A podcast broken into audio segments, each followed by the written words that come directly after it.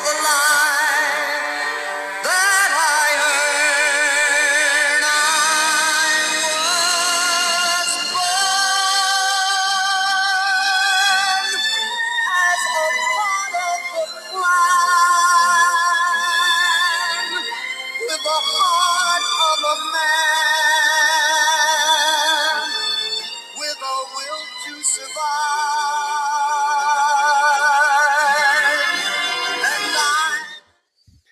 Welcome back to Real Voices of the Game. I'm Dave D'Agostino, and I'm joined here by my co-host, Hall of Famer and star of this show, Kevin Kernan. This is Coach and Kernan, episode 271 on our network here today. Special guest, we had a special song. I'm going to let our guest talk a little bit about that song and the, and the singer as we get into our show. But before we do, want to thank our audience, uh, close to 50,000 subscribers now. Keep doing what you're doing. Make sure you give this episode a five star. I don't think I'm going to have to twist your arm for that. You're in for a great one today write some great comments for Kevin underneath the rating. And we'll continue to give you great content like we do every week Apple, Amazon, Spotify, Stitcher, and now the, the newest podcast network on iHeartRadio. So you can get us on iHeart as well. Let's support our newest friend. Um, but with that, uh, you know, Kevin, I want to welcome you back to your show. 74 countries listening to you. As I said, 50,000 subscribers. Another beautiful article. I know two weeks ago, I think I said you wrote my favorite article, but you you eclipsed it this week. Uh, loved it. It was just it was wonderful. I passed it around hundreds of friends at the tournament I was at, and I'm sure you got great feedback from it. But uh, welcome back to your show. Uh, to kind of share with us what you're seeing out there and share a little bit about that article. What inspired it? Yeah, Dave, thanks. The um, it's called Spirit Keeper. It's up all9.com. Easy to find. B A L L N I N E dot com. No pop up ads. Easy to read. Um, kind of like uh, one of the few places you can go to get real baseball news. And uh, and also on Sundays I do a thing called the Story, and it's basically anything I want to do, which is nice because there's editorial control and it can be anything. And uh, a few you know a few weeks ago I wrote about our guest that's coming on. Um, this past week I wrote about a guy I saw a little blurb on TV, and for people who don't understand, you know. Americans really can't do much anymore, you know, they, unless it's on TikTok and they can figure out what how to do something. Like I was just reading an article that Americans on TikTok influencers are surprised that there's butter on bread in European countries on sandwiches. So it's uh, it's really a strange world we're in. So um, I I saw this thing on TV and I just saw the guy's shirt. It said Spirit Keeper Project. I didn't know who he was, and then I went to work on the internet tracking him down. Tracked him down. His name is Terry Klossman. He's out of Ohio. He's a welder and an artist. So he's he's a pencil artist, but he also does welding sculptures, and he's a, a welder. So he's a worker. You know, he, he, works for a living. He works with his hands. Uh, blue collar America, and um, and he on his own he started in in July of 2021 of basically cleaning up uh, fixing broken stones, raising sunken stones, going through the cemeteries to get things done right, adding death dates that are not there for spouses and things like this of former baseball players. It's really an amazing story. It is one of the best I've written, and um, he's done like 150 graves. He just did another one uh, Saturday when I spoke to him and wrote the story, and and uh, it's really some insight into life, um, baseball and he he does he'll do anybody from Bob Feller because Bob Feller is the only member of the 48 Cleveland Indians, Cleveland Indians that uh, won last team that won the World Series. He's the only member of the Indians to be uh, actually uh, buried. Um, his gravesite is in Ohio. So, um, and I told a great Bob Feller story in there with, with me interacting with Bob. I'll let you read the article, but that's basically it because I want to I want to get to our guy, and uh, uh, but just go to ball9.com, read that later, and you'll enjoy it. Yeah, definitely will, and pass it around to two or three friends. And uh, again, yeah, Ball Nine, uh, they do a great job. We'll support our brothers over there, and especially Kevin's. You'll, you you won't be disappointed. Two days a week, you're going to be just captivated by his writing, um, and from his writing and his relationships. Uh, we we have a wonderful guest today. And my introduction to him will do him no justice, and I'm going to let his, his stories and his, his very being do that for the show. But uh, real simply, best selling author, inspirational speaker, producer, New York Yankee executive, former bat boy, former professional baseball player as well. Um, Want to welcome Ray Negron to our show today. Ray, welcome to our show. what an honor to be on with you and the great Kevin Kernan, Hall of Famer. I love that. Yep, he's the Hall of Famer. There's no question about it. And America's most beloved sports writer and brings I mean brings magic to all the articles and does it the same thing for our show right here. Hey, I wanted, I wanted to get uh, we, we had a special intro music today and was a uh, Frankie Valli song and and you do so much great work out there outside of your work with the New York Yankees and, and it's encompassed in there. Could you share with our audience the, the significance of that song uh, to you? Well, the, the name of the song is To Give is the Reason I Live and it, it, says it all right there. It's a song that, to me, it's the most powerful Frankie Valli and the Four Seasons song, but yet it's the song that's least known in his repertoire. And for me, it just re- uh, represents what I am doing from now until the day that I die, because I came with nothing and I will leave with nothing. So while I'm here and I have, I will give you know, there's so many people who need to survive from day to day. And uh, uh, I can honestly say that a big part of me learning to be that way was being around the Bronx Bombers and the great George Steinbrenner and the wonderful Billy Martin and Reggie and Thurman. And these are people that people didn't know how much they actually gave and how much they actually cared you know, because you're just reading the headlines, the stuff that Kevin Kernan and Phil Pepe and Murray Chass are writing on the back page of the Post and the news and all that stuff. So, you know, you want to read the sexy stuff. You don't want to see that today Thurman Munson stopped at a hospital to tell a little boy who had cancer that he loved him. You know what I'm saying? Or that Reggie picked up a little boy who had been in a fire and his 90% of his body was burnt and he wasn't afraid to touch him, even though the little boy may have looked almost like a monster from the burn marks. But yet he was able to, in essence, touch the little boy and say, I love you. Okay. And I've heard George Steinbrenner say, I love you. And I've heard the wonderful Billy Martin say, I love you. You know, what's bigger than that? It's the most powerful words you can say to, to anybody. And uh, you obviously have a special relationship with George Steinbrenner. And would you share how that began and and how it manifested itself to your role with the Yankees today? June 1973, I'm outside Yankee Stadium with a, a group of four others and we were doing graffiti on one of the walls. And I, being a, a, a, a, big Yankee fan, even though I was from those streets, but I fell in love with the Yankees watching the film The Pride of the Yankees, Gary Cooper. And, you know, I was done. And so I was doing an NY on the wall. You know, I was actually trying to honor the Yankees per se, you know, because they were going to knock down the stadium at the end of the year anyway, 1973. Uh, next thing you know, a car pulls up on the sidewalk. Two guys jump out. Everybody starts to scatter. I flip over one of the guys. I'm caught. I'm put in a holding cell at Yankee Stadium, getting ready to be transported to the 44 precinct. But because one security guard says this is where he belongs. There's nothing that you can do for these people. The other guy, when he heard him say that, he said, Give me the kid. Next thing you know, they're taking me into the Yankee locker room and uh, they're giving me a uniform. And the man says, You're going to be our bat boy tonight. That's how you're going to work off the damages. That night against the Cleveland Indians, I was the bat boy. The Yankees beat the Indians. The man who gave me that job comes up to me and said, Did you have a good time? Did you enjoy it? I said, Yes, I did. You want to keep that job? I said, I would love it. He said, Then you'll never do graffiti again and you'll tell your friends that they don't do it either. If there's one more mark on Yankee Stadium, you're out of here. And that man was George Steinbrenner. And you've you've been with the Yankees your whole career. Um, what's some good advice you shared a little bit before the show? Obviously, developing a strong relationship with George Steinbrenner is is hard to do. Not many can say they've done it, and you seem to be in that fold.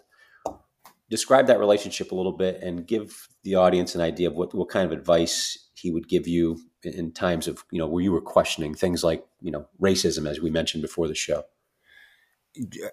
You know what? Different people. I was the first true guy of color to work for the Yankees at that point, and he had just brought the team in that January of '73. Okay, and um, I'll never forget that one time I was out on the field because I could play a little bit, and so I used to shag when the when the other bat boys were doing their errands inside the ball, uh, the the locker room.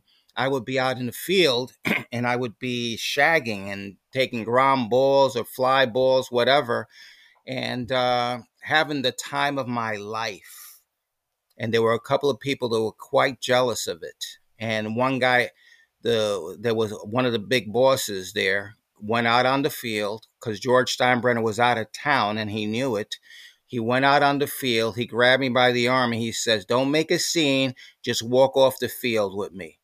And he took me to the visitors' locker room. And where all the shoes were, he said, Shine the shoes. Your people are very good at that. Okay. And it was like the most degrading and um, painful thing that I was going through at that moment. And the great Elston Howard had heard what had happened. He went and got me and brought me back to the Yankee locker room. And then he, when Steinbrenner got back into town, he told Mr. Steinbrenner what had happened. Mr. Steinbrenner asked me, "Why do you think these things keep happening to you?" And I said, "Because those guys are, uh, uh, are prejudiced. You know what?" And so Steinbrenner just told me to sit down, and he just stared at me. And then he says to me, "Let me ask you a question. Are, are they prejudiced or could they be jealous?" He said, "There's a very fine line between prejudice and jealousy." And I used to, say, and I would say, "But I don't have anything. What what would they be jealous of me about?" And he says, "Because you have my friendship." And he said, Aren't you friends with them? And he says, Those guys work for me. You have become my friend.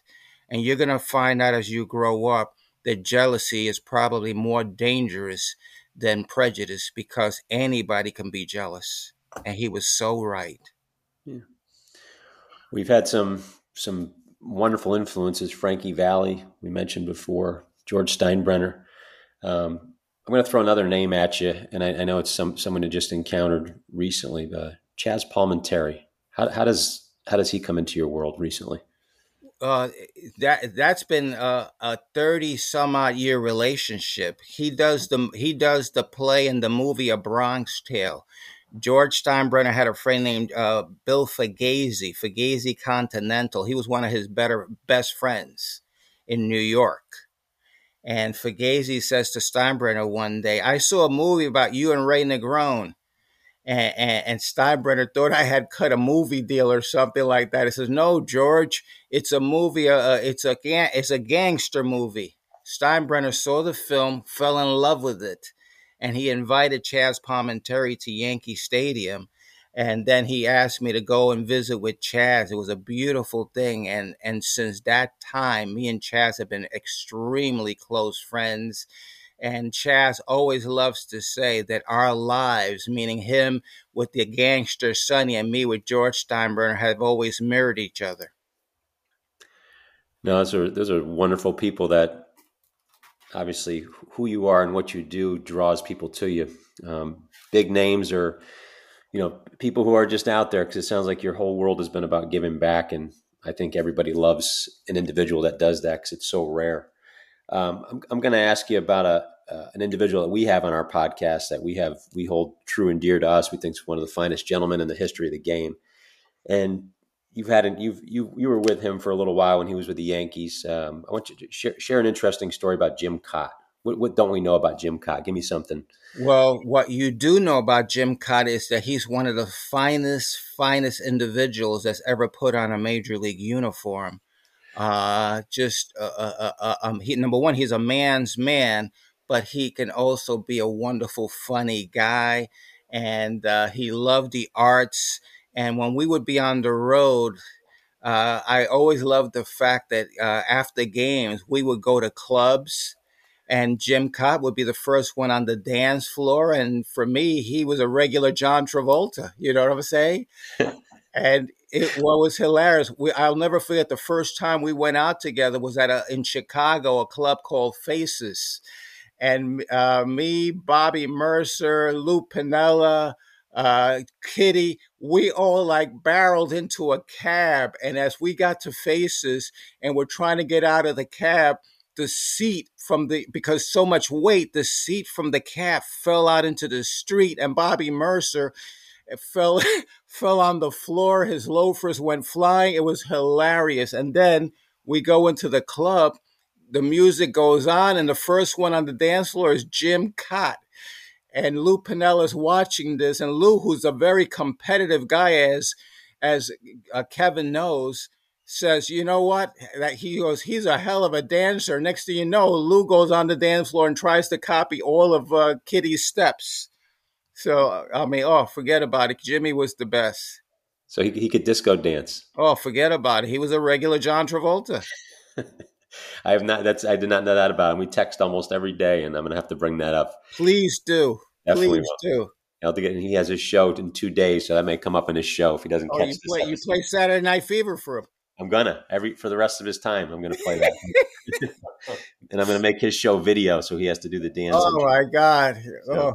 I, I, just got a couple more for. I'm gonna turn you over to Kevin with it. But uh, t- talk talk about Henry and me. What's Henry and me? Henry and me.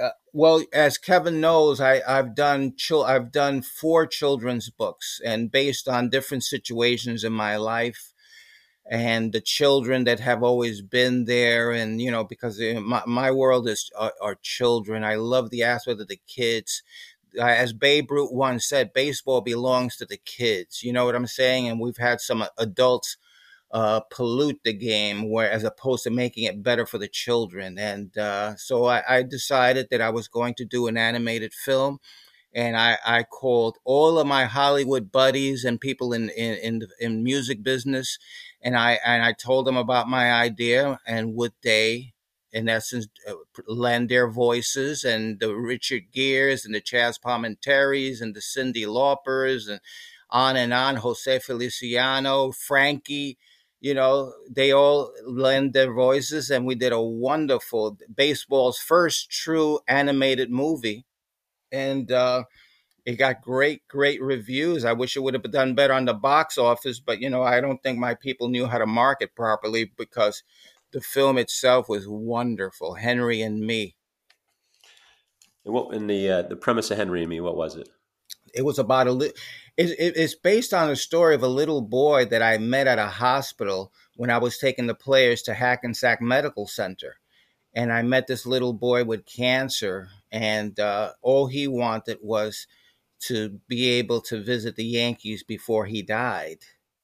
And so I had the kid go to Yankee Stadium and I took him all around the stadium. He met all the players, fell in love naturally with the players, got to put on a Yankee uniform. And uh, and before he died, he said, I'm I'm ready because I've had my greatest day. Wow that's uh, all the things that you've done in your world. Um, I'm excited about your your latest project, and I just want you to promote it a little bit, and we'll have you back on again when it when it uh, you can come back on anytime, but especially when it hits out there because we want to make sure it's the biggest thing going. But the the Ray Negron story, uh, the documentary you're working on, share a little bit about what's happening with that, and then um, when we can expect it out. Hey, for years I've had different documentary people, Academy Award winners and they've made me uh, offers to do documentaries of my life, my life with George Steinbrenner, my life with George and Billy, all that kind of stuff. You know what I lived in the '70s, and they've thrown a lot of money at me. And but the problem is that every time that I saw a script, there was always something negative about these people that they wanted to see or hear about. And you know what? I, I'm not for sale. I met a gentleman by the name of William O'Connell when I was speaking at a at a college. I speak at a lot of different universities, including Columbia, Cornell, you name it. And uh, so I was at a place called uh, Suffolk Community College, and I met this professor there some 20 years ago. And uh, this guy had done a documentary on the homeless and how he made the homeless people feel that they still had life, that they still are worth something. It was it, it was a reminder of George Steinbrenner. When I was telling George Steinbrenner that I was garbage, that I hated the fact that I was a man of color, and him and Billy Martin used to like. I mean, Billy Martin took me to to meet Frank Sinatra, so that Frank Sinatra could beat the hell out of me verbally about me downgrading my color. And uh, after that, you know, I am the proudest man of color in the world. So anyway, this Billy O'Connell told me that he wanted to do my documentary. And so in that sense, hey, I'm not I, I didn't I'm not getting paid anything to do this documentary except that I'm a producer in it. And if it does well, then I'll be able to make some money that I can give to different causes. And uh, this documentary is, it tells the story of these wonderful men. It tells my story with Billy, with the boss, with Reggie. I talk about this uh, my times with Thurman Munson, driving him to the airport, watching him take off in his private plane. Okay, the tears, the laughter, the joy, everything that I've gone through, the pain, the pain that I feel to this day. I'm, you know, I I, I die a little bit every day because I miss the boss so much. I miss Billy Thurman. Oh my God. When I see Reggie, I hug him and I kiss him. He doesn't understand why. You know what I'm saying? But, you know, he was Mr. October and he was a big brother when I needed a big brother.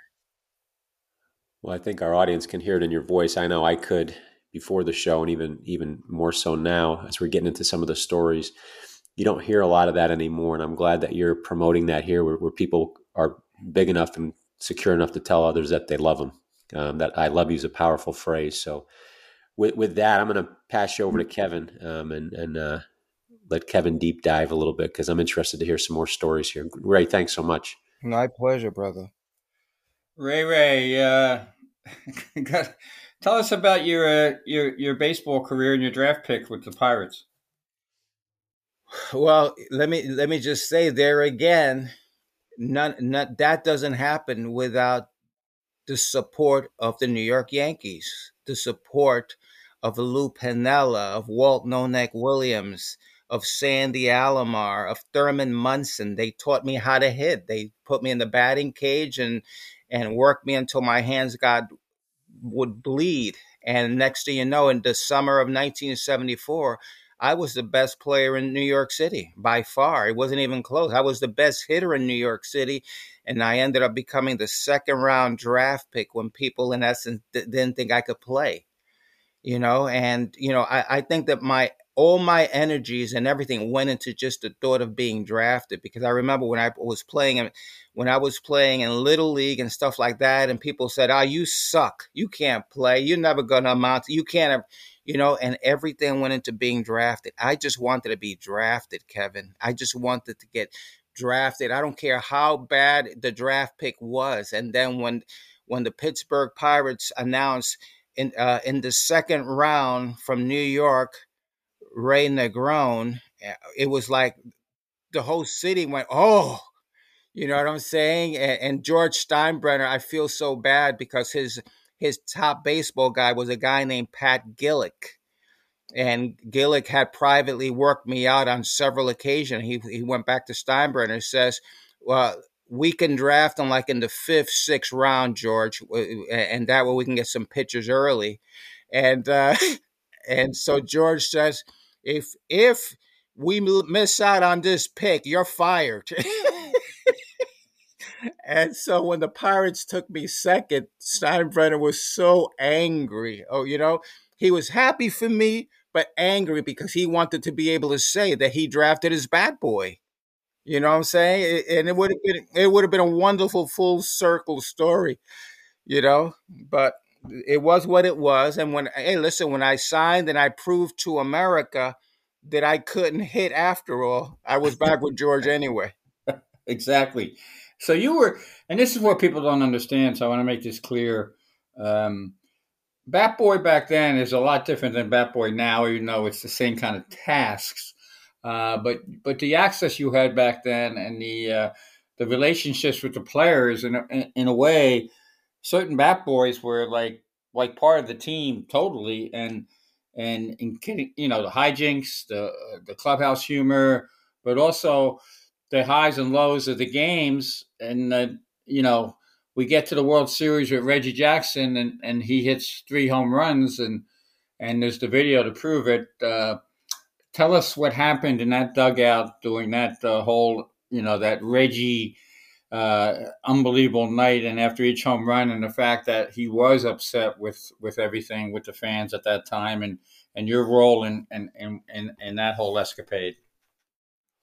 Kevin, again, you you lived in the clubhouse, so you know number number one in life in general. Uh, uh, uh, kids, especially uh, boys that come from tough neighborhoods and stuff like that, like I did, when you don't have a father there, when or with my case, when you have a father that gives you up for adoption, and you know it, it's it's the biggest pain in the world, and I needed met my mentors, and all the players knew my situation and a lot of these guys, Reggie came from a broken home. Bucky Dent came from a broken home. I mean, it just, it just goes on and on. Billy Martin didn't have same exact situation as me, you know. And so all of these guys, they really took me on as uh, they were all my big brothers. I used in spring training, I roomed with Mickey Rivers one year. The next year, I roomed with Bucky Dent, who was the golden boy at that time. So I mean, these guys were there for me in that respect. They and they treated me like I was the 26th man on that team. You know, uh, I worked for Reggie Jackson when I when the Yankees. I my my day consisted of in the morning I would go to the stadium, check with the boss. Then I would go into Manhattan. I would work for Reggie Jackson, answer his fan mail. Uh, I would uh, go get wash his car get gas in it, make sure there's, you know, anything like that, go to the cleaners, all these little things.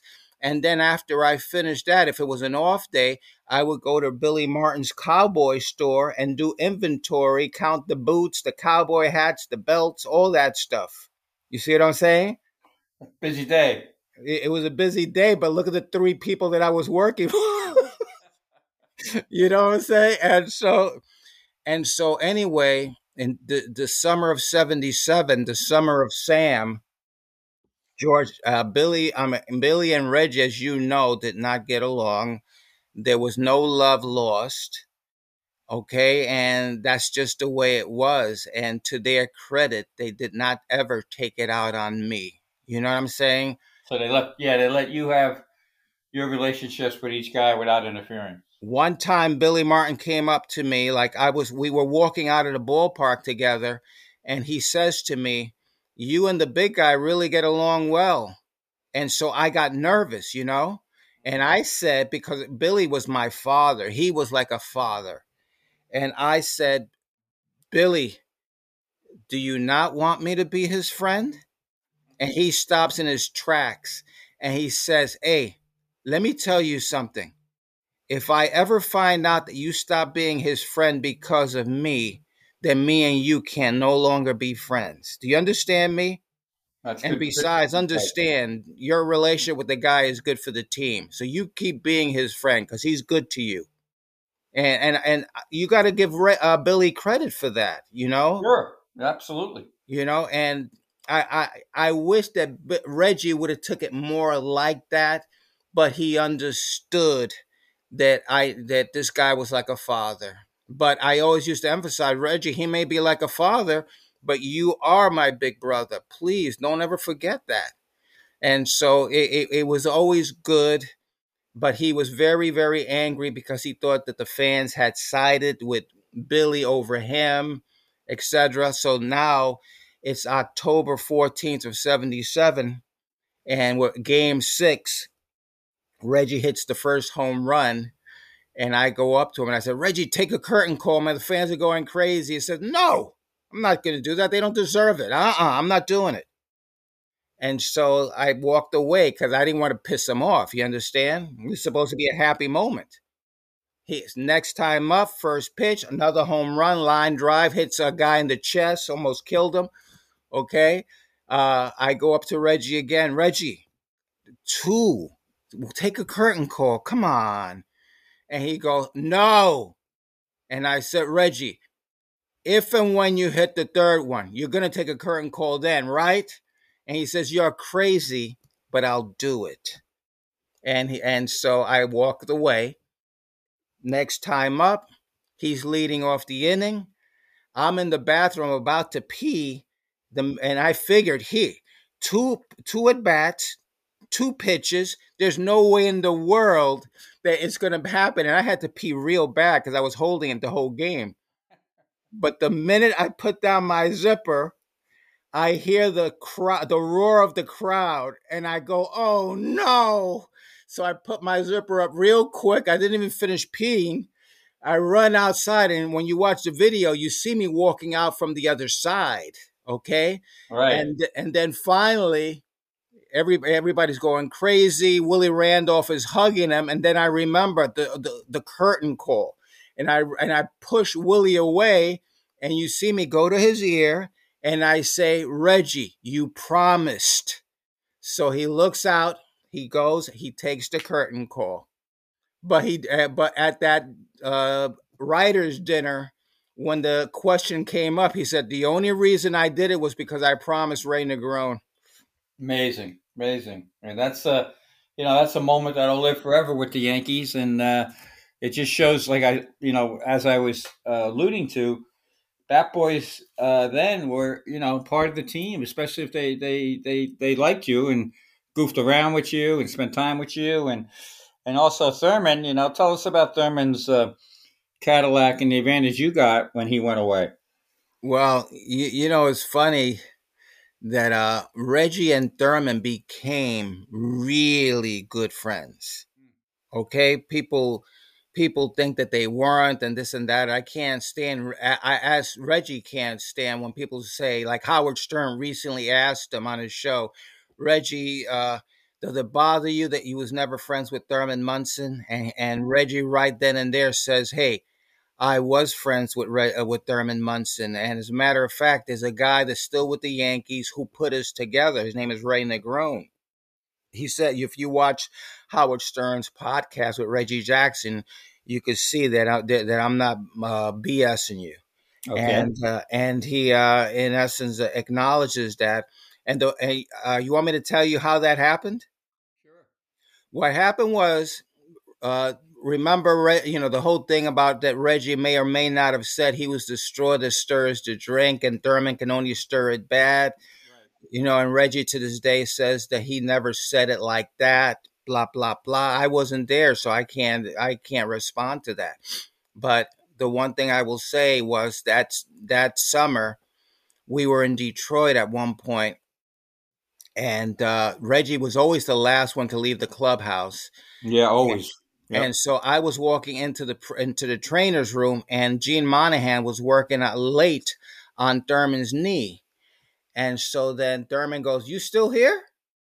And so I said, "Yeah, uh, I'm going to a, a, a sports bar, Gordy House Sports Bar, and Reggie wants to know if you want to go with us." And Thurman goes, "Reggie wants to know that." That, 'cause that's how we used to talk with a high pitched voice. Yeah, yeah. And so I go, yeah, he asked me to ask you. So he goes, all right, I'll go. Yeah, yeah, tell him yeah. So then I go back to Reggie and I said, Reggie, Thurman wants to know if you want to go to a sports bar with us. And Reggie goes, Thurman said that? And I said, yeah. He says, all right, go get a cab. We'll all go together then. And so then I go, I go outside, get a cab. They walk out together. We jump in the cab and we went downtown Detroit and to the Gordie House Sports Bar, and we were had hey we had the greatest time once Thurman broke the ice because Thurman at that point had said to him, "I don't like certain things, ba ba ba, this and that," and they really talked their stuff out. And then at that point they shook hands, and then Thurman uh, and then uh, Reggie goes, "Man, I'm glad that uh, you asked me to go tonight." And I, he and Thurman goes, "I asked you to go." And then he looks at Thurman looks at me, and then Reggie looks at me, and, and Reggie goes, "Why was that bullshit?" And uh, and so I just looked down. Nobody said anything after that. We just chuckled and we left. Yeah, that's a that's a great one. That's uh you got to have a you got to have a peacemaker, and and that- and that that was the role. And then the uh, and Thurman, the thing about Thurman people understand was how um yeah, he, he had that gruff exterior, but he was a he was really like uh he, he was a he was he was so um such a nice guy and like a teddy bear type guy and uh, Well, let, and- let me tell you because you asked me a question about about Thurman. yeah the We're in, we're in Boston. I drove up with another bat boy, Hector Pagan, and so uh, the game the next day there was supposed it was an off day, and then the team was going to wherever the, it was going. So after that game in Boston, Thurman goes, "You drove up, right?" I said, "Yeah." You got your so you got your car here. I said, "Yeah." He says, "You want to drive me to Teterboro?" And so I'll drive you anywhere. So then he goes, "Let's go." We jumped in uh, in, in my car and we jetted to Teterboro Airport from Boston because he had a day off and he could go back home. because he had a day off and he could go back home. And I said, "Why you want to get home so bad?" He says, "Because uh, to, I I can get home tonight and tuck in my children." And I used to say, "Thurman, well, uh, wh- why why is that so important?" And he says, "You got a dad?" I said, "I got a dad, but I don't have a dad." And he goes, "I have a dad, but I don't have a dad." And he goes, "And you know what? I always said to myself that I'm going to be the greatest father ever, ever. And you know, and I, and and actions speak louder than words. And I want to be there. And and his son had just been born and stuff like that. And he just he just loved his children so much. And when we got to the airport, Kevin, I'll never forget this. Like I I, I had said, man, I, I I still don't get it because I I'm looking at this man getting ready to jump on an airplane by himself and fly it to Canton, Ohio, and he's and he says to me, "Listen to me, asshole. When you grow up, you're gonna find out that nothing is gonna be more important than the children you have, and you better be a great dad. You hear me? You better be a great dad, or I will bitch slap you then." you know, and uh, thinking about that because to me, Thurman Munson would always be there in my life and my friend and everything. And it's Yeah, that's a touching story, and and of course, before we get back to Thurman, I, I we'll give a plug here to your your kids, obviously, and uh, including the police officer sergeant, I believe, who's special. He's also a uh, delivered some babies. he's delivered five babies, John Eric. I have two sons. I have four kids. And uh, one was the New York State light heavyweight champion Joey. My do- my daughter just gave me my first grandchild Tony, and Prince Rowan is my grandchild. And then I have my son Ricky, who, who who actually played for the Toronto Blue Jays organization and left the Blue Jays to become a cop because that's what he that was always his dream. Especially his brother was his idol, John Eric. John Eric is a sergeant uh, in the police and has delivered five babies. One of the babies, he actually had to do a procedure in his throat so that the baby could breathe. And today, he's that baby's godfather. And and John Eric is, uh, you know, I mean, everybody's proud of John. Oh, and he's, by the way, he's Reggie's godson. Exactly, and he wasn't he on the Today Show or one of the He, morning he, show? he did today. He did Good Morning America. He did Jennifer Hudson. I mean, he's he. You know, I have to remind them you- you're a policeman, not a celebrity. Remember that. Oh, that's a great story. And, and just to dovetail, you, you believe too that probably George's uh, devotion to police officers and what he would quietly do probably had something to do with the two boys becoming police officers. Well, when my son saved that baby's life, he called me hysterical crime. Why? Because he says, if George Steinbrenner doesn't save your life back then, Mm-hmm. I'm not a cop today. And I'm the only one that could have done that procedure on that baby. That baby would have died. Wow. Imagine. Uh, that's powerful stuff. And then, and, and uh, you know, the, the other thing about Thurman was his love of music and uh, Oh, Neil my Diamond. God. Tell, tell us about Neil Diamond. Oh God. Well, Thurman loved, loved, loved. He adored Neil Diamond. Uh, that was the only hero he ever had was Neil Diamond. That was his hero. Okay. And he was always in the clubhouse singing Neil Diamond songs, Sweet Caroline. But his main song was I Am, I Said. That was his song. That was his anthem.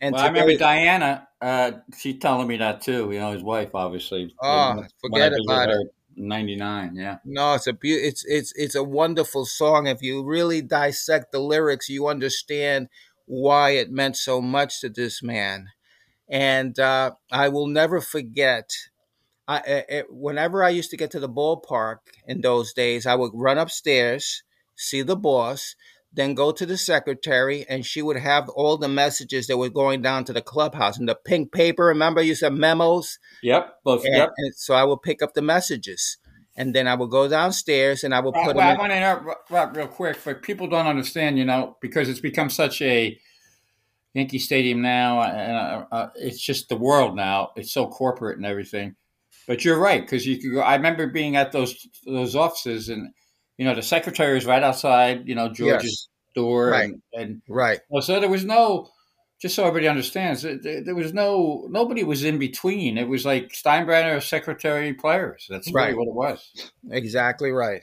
And so I, I would pick up the messages. I would take them downstairs. I would put them in each locker according to who the message was for. And I'll never forget, I was putting Thurman's messages in his locker, and I see one message, Neil Diamond. So, you know, Thurman comes over. I uh, I picked up the what do you call? Hey, is this really Neil Diamond? And he goes, Yeah, that's Neil Diamond. I said, You don't know Neil Diamond. I don't know Neil Diamond. And he grabs me by the collar and takes me into Gene Monahan's office. Remember, he had the office all the way in the back? Yep. And that's where the telephone was. And he picked up the telephone and he dials Neil Diamond. Okay and he's talking to Neil Diamond back and forth. So I I go and put my ear to his ear because I wanted to hear Neil Diamond's voice. And so as Neil Diamond is talking, Thurman looks at me, he chuckles, and then he pushes me away. And he goes, I don't go there. And then and then the conversation was unbelievable because Neil Diamond had asked Thurman to go on tour with him. He said, "Come spend a couple of weeks with me this this winter." This was probably July of '79, right. Kevin. Okay, right, right, before he passed, yeah. And so uh, I will never forget. Thurman said, "I have to talk to Diane about it, man, because to take off two weeks." away from the kids is too much. I don't know. And Diamond was just encouraging him to do it, encouraging him to do it. And Diane told me uh, years later, because we talked about that, and she told me years later that she had said, Thurman, you gotta go. You know, you gotta go with him. And Thurman was gonna go on on the road with Neil Diamond for a couple of weeks. That would have been unbelievable. That would have been like a dream come through for Thurman. Yeah, back then it was kind of a thing. If you remember later on, um, you know, Bill Walton with the Grateful Dead, obviously. So there was a lot of uh, synergy between athletes and music back then. And, yes. And also, when you would drop Thurman off at the Teterboro, right, it worked out for you because you got to use his car. Well, you know, it's funny that uh, Reggie used to let Thurman park his car in in the what do you call it in his parking lot on 79th and 5th. Okay. When the team would go on the road, I would like usually like take the car, like drop Thurman off at the airport, and then I would drive it back and put the car in Reggie's garage, and then take my car and go home. And then it just became more. I became more accustomed to not even getting my car. I would just stay in the brand new Cadillac and go and pick up girls with it. You know what I'm Why saying? Why not? Why not? I mean, right? that's perks of the job back then. initially, I didn't tell Thurman that I was doing that. He thought I was just taking the car back to Reggie's garage. But then one day, uh, the team was on the road for two weeks. So for two weeks, I'm all over the place. And Thurman, because the car was like a loaner per se. You see what I'm saying? Yeah, oh yeah. The play, the players got those kind of cars. Right, exactly. So Thurman get we go. I drive the car uh, to the airport and uh, Thurman actually on this particular time came back with the team, so they landed in LaGuardia. And uh, so he, so what had happened was I had to go and pick him up in LaGuardia. So the plan was I drop off the car and get out and jump into Reggie's Rolls Royce, and then he would drive me into the city with him. And so I'm saying to myself, please, Thurman, do not look at the odometer. Please don't look at the odometer. So anyway, we anyway pull the car in. He gets into the car. He says, "Thank you. I'll uh, thanks a lot. I'll see you tomorrow." Blah blah blah. We chit chatted, and then I run over to Reggie's car, and I get in, and then I'm just saying, "Reggie, come on, let's go, Reggie, let's go." but I see Thurman start to pull off, and then I see the brake lights. I said, "Oh no, this can't be good." And then I see his door open, and Re- and Thurman is getting out and he w- walks over to us, and Reggie's going, "What's this all about?" and so anyway, Thurman goes over and he just looks at me. He looks at me. I can't use the words he used, but he go, eh, but he says, "Where'd you go?" And, and and I and I was stumbling in my words. He said, "No, no, no. Shut up. We'll talk about it tomorrow. You know you got a beating coming, right?" And I and then he takes off and, and Reggie goes, "What was that all about?" And so I told him what happened. The next day, I'm in the. I said, "You know what? If I'm gonna get a beating from Thurman Munson, I don't want it in the clubhouse. I want it in the parking lot, and no one will see." and the, uh, you, you, know, you you talk about Yankee Stadium, and that was a big part of that Yankee team in so many ways. Uh, even after the, obviously after they refurbished it, because that team was uh, winning back then. Uh, let everybody know, and I've been to the room. You know, you and I went to the room. Tell us about that little hidden room in Yankee Stadium, and and and some of your duties and stuff like that. Well, uh, I got to meet Eleanor Gehrig and uh, Lou Gehrig's wife, and one time she was uh, doing a uh, she was doing an interview at Yankee Stadium, and Mr. Steinbrenner had me sit with her in case she needed anything, whatever she needs, make sure to take care of her, etc. So naturally, that was a giant thrill for me just to be sitting to the the, the wife of Lou Gehrig. And so I told her that I loved the Yankees because of the pride of the Yankees. And then I asked her, everything in that movie was it is was it really like that? And she said, for for the most part, it was. She said to me, she said there was some things that they should have put in that they didn't put in. And I said, like what? And she told me about the room where Lou Gehrig used to sit in and meditate. Like one day Lou Gehrig was in the clubhouse and DiMaggio had asked him, You feeling better today? Not understanding what Lou's disease was, you know? And so Lou at that point just got up and walked and found his storage room.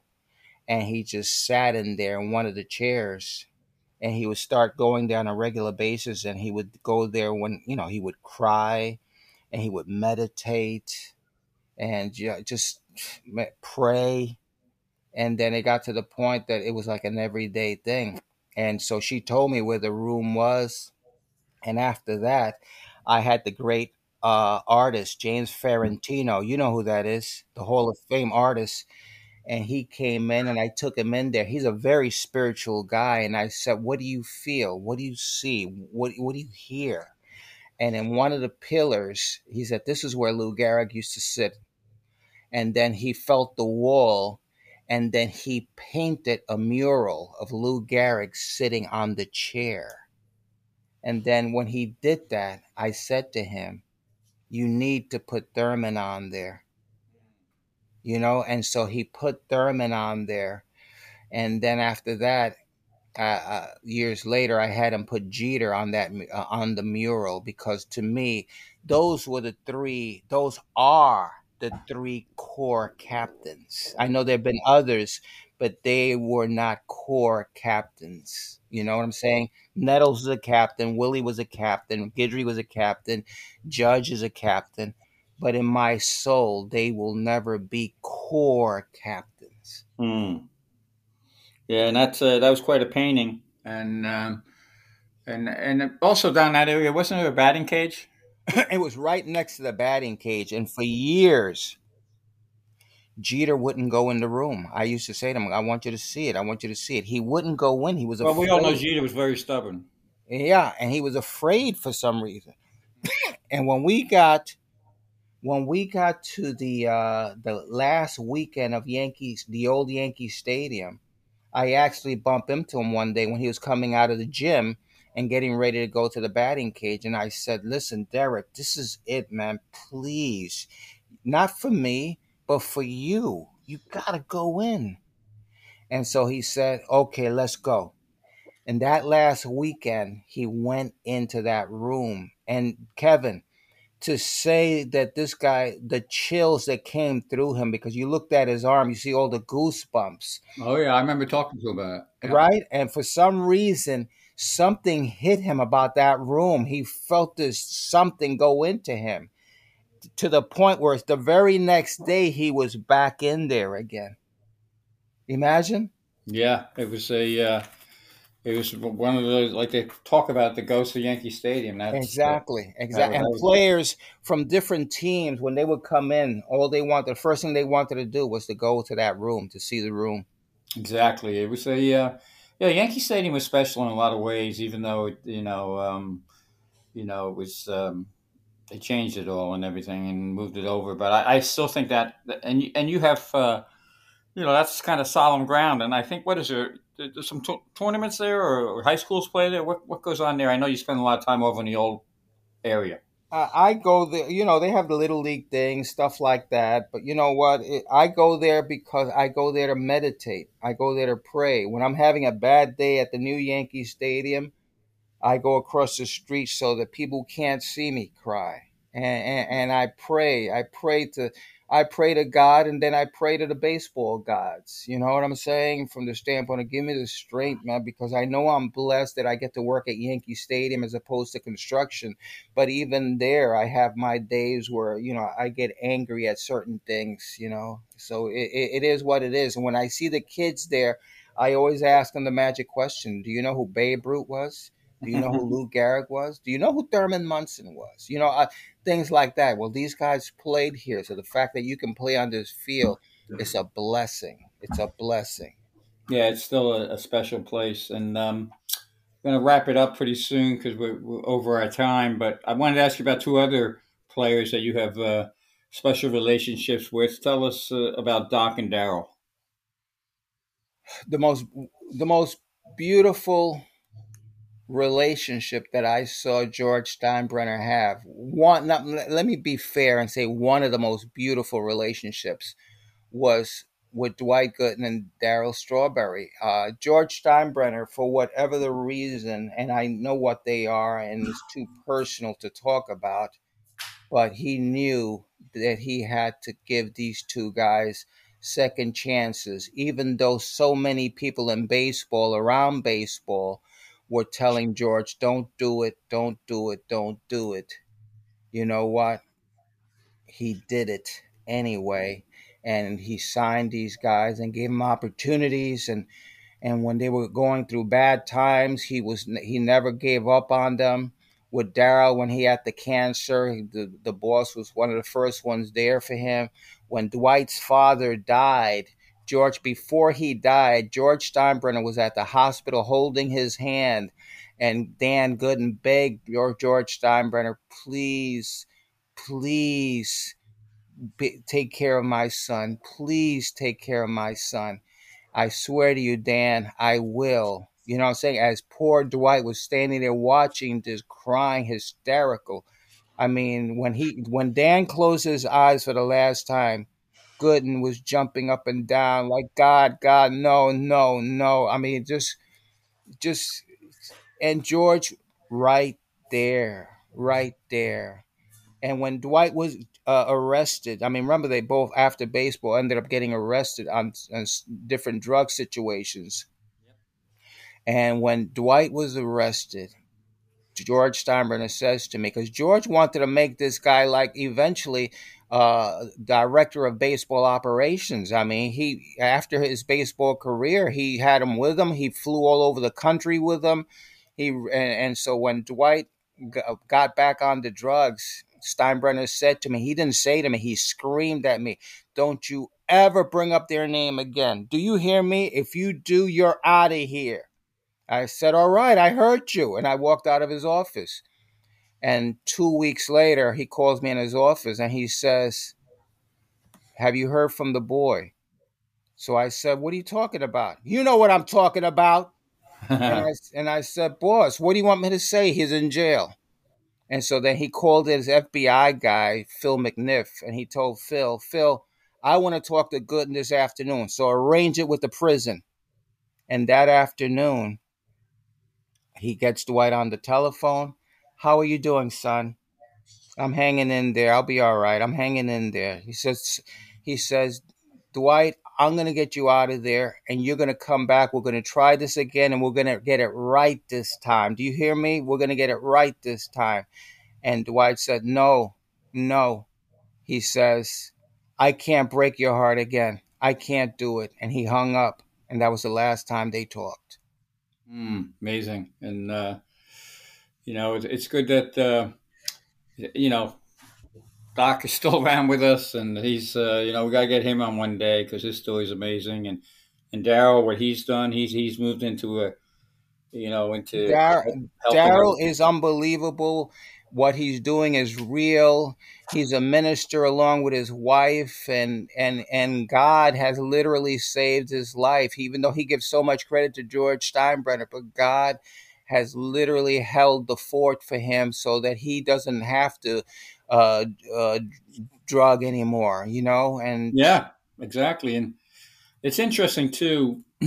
After I wrote, you know, when we did our piece recently for Ball Nine called Bat Boy, uh, a lot of you know we covered a lot of the ground, not not not as not as much as this, but um, after that column appeared, somebody a, a baseball person, and I don't want to mention who, but you know it's you know I got a lot of comments and um, this baseball person wrote a note to me and mentioned something that I didn't think of at the time, but it, it really was brilliant. The brilliance of Steinbrenner, George Steinbrenner, uh, he would hire kids from the neighborhood and kind of maybe give them, get them in the right road and the right path. But they were also Yankee fans, and there was a special loyalty to the Yankees that those young, and I'm talking about you know a lot of different roles, you know, that that he hired people for, and um, those those younger working people had some loyalty to Steinbrenner and and loyalty to the Yankees that was really unmatched. And this person made the comment, and I thought about it, and I said, you know, that's that's pretty true. Now, when you hire a lot of young people, especially in, in the baseball or in baseball organizations, um, um, whether they're interns or whatever, they're almost searching for the next job. You know, right, uh, right. once you're like the way this guy put it to me, he said, you know, once you're hired as an intern, you're already working on your next team, next organization. Right. But the the the the, uh, the genius of Steinbrenner in a lot of ways, for all his faults, was that he hired people that really loved the Yankees, and that made a difference. He he hired people that really loved the Yankees, but, but I mean, real quick, I'm just want to tell you uh, one of this one bat boy. I'll never forget. His name is Sam Carey. Mm-hmm. Sam Oh, yeah, Sam, right. Sam was waiting for his father. His father called him and he said, I'm going to pick you up and I'm going to take you to a Yankee game. And he's a little kid at this point. He's like he's a little old, kid, right? and he ne- and, and the father never showed up. Sam never saw his father again. And for years, Sam would go to Yankee Stadium and wait outside, thinking that someday maybe his father will show up there. It never. Again, just to make it clear again, just just to help the people paint this picture the old Yankee Stadium for uh, another beautiful thing about the old Yankee Stadium was the parking lot where I parked in and the media parked in was also the players parking lot right. and it was it was right. in the it was right across the street from the players entrance and the That's media right. entrance and so you if you're a Yankee fan and there were always you know people just hanging there you got to see you know, Jeter walk right in, and all these right. guys walk in, and sometimes right. they stop and sign autographs. So right. that whole area was a place where you could hang, and this, uh, you know, That's Sam right. could hang there. That's right, and and Sam would go there every day and watch the guys come in and out, in and out. So he see his heroes, but at the same time, uh, he was waiting for his father. And and one day George Steinbrenner see uh, see Sam. He saw him on on several occasions And one day he just said, when this was a day Steinbrenner was sweeping, he he Steinbrenner was sweeping the parking lot because the team had been on the road, and there had been like some gang fights, so there were there were bottles and stuff broken into what do you call it? And Steinbrenner was had gotten there real early and wondering what the hell. So he got some brooms and he started sw- himself sweeping the place. And he saw Sam, and he asked him, "How come you're not uh How come you're not in school?" And he says, "Because it's a Jewish holiday." And Steinbrenner, with his uh sense of humor, goes, "Well, you're not Jewish." You know, Sam was black. You know, and, and so Anyway, he says, You want to help us? Sam said, Yeah. Sam helped us sweep the place up. Next thing you know, he takes him, he says, You want a job? He said, Yeah. He took him to the visitor's locker room. He made him a bat boy in the visitor's side. And Sam was there for several years. The boss loved Sam. One time, the boss had been away for a while. And then when he came back that week, he noticed that he didn't see Sam anyplace. And he asked me, What happened to Sam? And, And Sam, I- he would even Sam was so beloved that he would go to spring training. Right? yeah, but the boss would bring him to spring training. He'd bring him to the World Series. He'd bring him to, you know, bring him to the playoffs. And and so anyway, I had to tell the boss. He said when he said what happened to Sam, I said Sam joined the circus, and he said, really did. And I said, boss, uh, he said, Ray, stop messing around. Where's Sam? I said, boss, Sam joined the circus. Why? I said, I guess he wanted to see the world. And Steinbrenner starts laughing hysterical. And I said, boss, what's so funny? He said, didn't Sam understand after all these years that he was already in the circus? The Bronx Zoo was a circus. Right, right. Uh, it's a great story. And uh, Dave, back to you. Yeah, no, we- just uh, one quick one, Ray, and then bounce it back to Kevin for our final question that he, he asks for every guest. But w- our audience understands how special it is that we have Kevin Kernan on on this show and our network. I want you to shed some light because he won't ever brag about himself in that regard. What made Kevin so beloved in that Yankee circle, and and because not many people had or have the access that he had with the relationships that he had, but what what made him so uh, beloved in that circle? with uh, Yankee. I mean, as far up as Steinbrenner. Sports writers generally aren't really good writers. You know what I'm saying? They could they could write a story. You know what I'm saying? But they were general. Uh, with Kevin, the players were smart enough to understand that he was Hemingway.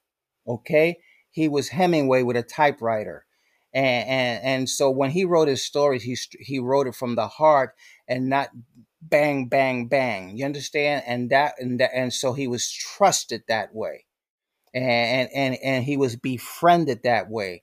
Hey, Hank Steinbrenner used to say to me, "I love Kevin Kernan. Kevin Kernan is a great writer. Whenever he needs me, I'll I'll do whatever he needs." Is it true or not true, Kevin? True. True. Okay, I mean that's just the way it was, and that's why the that's why the players trusted him that way. That's why George Steinbrenner trusted Kevin Kernan that way. He George Steinbrenner, who was a very good writer. Okay, George Steinbrenner was a very good writer, and he loved Kevin's style. You know what I'm saying? He loved the style. Yeah. Now, p- please tell me this now. Was Kevin a good disco dancer? Hell no. That's true too. okay. All right, I'll pass it back to you, Kevin. Yeah, Ray. One of the uh, things we always do, and uh, you, you'll have people that we have on the show come from varied backgrounds, baseball backgrounds, whatever life backgrounds, and um, uh, we always ask them the same question. It's a simple baseball question, really, uh, but we get a lot of different answers, and um, we're going to throw it at you. It's, it's- think about it for a second. You know, you, you don't have to answer right away. Like I said, it's a simple question, but uh, you know, to you, Ray Negron, Bat Boy, you know, um, writer, so many things you've done. Looking forward to that documentary. To you, Ray Negron, what does it mean to be a ball player? What does it mean to be a ball player? Well, what is, uh, remember, I wasn't a ball player. So that's a tough question because I wasn't a ball player. I mean, I I played pro ball with the Pirates for a second, and uh, I, it made me it made me understand the magnitude of how great a major league baseball player has to be. anybody that plays in the major league is a true incredible talent a true incredible talent. There are only 900 jobs 900 jobs in a world of billions. That's pretty darn good. You know what i'm saying?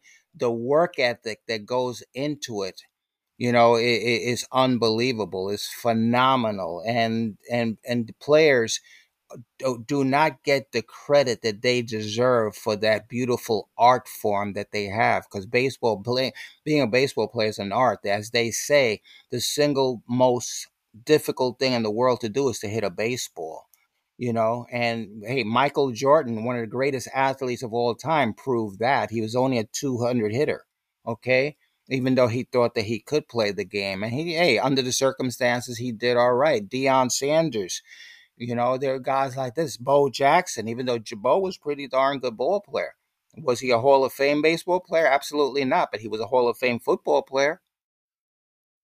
Yeah, great, great answer, great points, and uh, great having you on the show. Your stories are amazing, and it really gives people insight into uh, into that Yankee world that uh, continues today. And uh, go ahead, Dave, finish us off.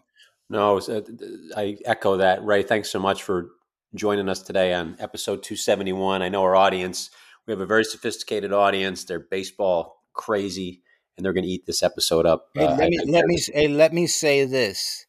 In my 50 years in the game, the Bronx Zoo Yankees of Reggie and Thurman and Billy and uh, Bucky and Mickey Rivers, who was wonderful, the greatest dancer of all time in the clubhouse, and Disco Dom Scala and Eddie Figueroa and Chris Chambliss, who's so underrated, is ridiculous. And the wonderful Paul Blair, who was the greatest defensive ball player of all time, and Goose Gossage. I mean, th- th- those those were wonderful, wonderful guys, wonderful players. They showed me what baseball is really all about. Af- anything after that, no, no, no. That was the most incredible era, the most incredible team. They were wonderful, and I am so blessed to have been a part of it, in no matter how small. And I'm grateful. I think that's that. Our audience is going to get a ton out of this episode, but the one, uh, the one thing that stands out is your gratitude, and that you're constantly giving back and appreciative of the opportunities, and you took advantage of the opportunities. I think the kids in the audience need to to lock in on that uh, that you you uh, were awarded opportunities because of who you are as a person, who you connected with, and you took uh, advantage of it by just putting your head down, going to work, and developing relationships. And I think that's that's admirable. That's a ball player. Um, so I think I, uh, but being drafted too, right? That's a ball player too. It takes a special guy to get drafted. So I'm gonna I'm gonna argue with you on that. We'll agree to disagree. But uh, episode 271, we've had 50,000 subscribers close to it now. I just want to thank you guys. Keep supporting us. We can keep bringing you great content like we did today with with Ray Negron on, and of course, continue to support Kevin and our brothers over at Ball Nine. Uh, read those articles. Kevin puts out two articles a week, uh, as he said, the Sunday articles and editorial. Um, so two different uh, two different scopes, but both wonderfully penned every single week. You won't be disappointed. 74 countries now, grassroots MLB front offices. We're just trying to build better baseball IQ out there through education and some of our stories here. And Ray, thanks so much for coming on today and, and sharing your stories with us. And Kevin, thank you for what you do for the network. Great. Thank you. Thank Take you. Care. I appreciate it. And thank you to Randy Levine for always having my back. Yeah, Randy. Uh, yeah, Randy. Randy. Uh, Randy gets the job done there. Yeah. And with, with, that, we'll say bye to our audience. And audience, thank you, and keep supporting us on this network. Real Voices of the Game, Coach and Kernan, episode 271 in the books.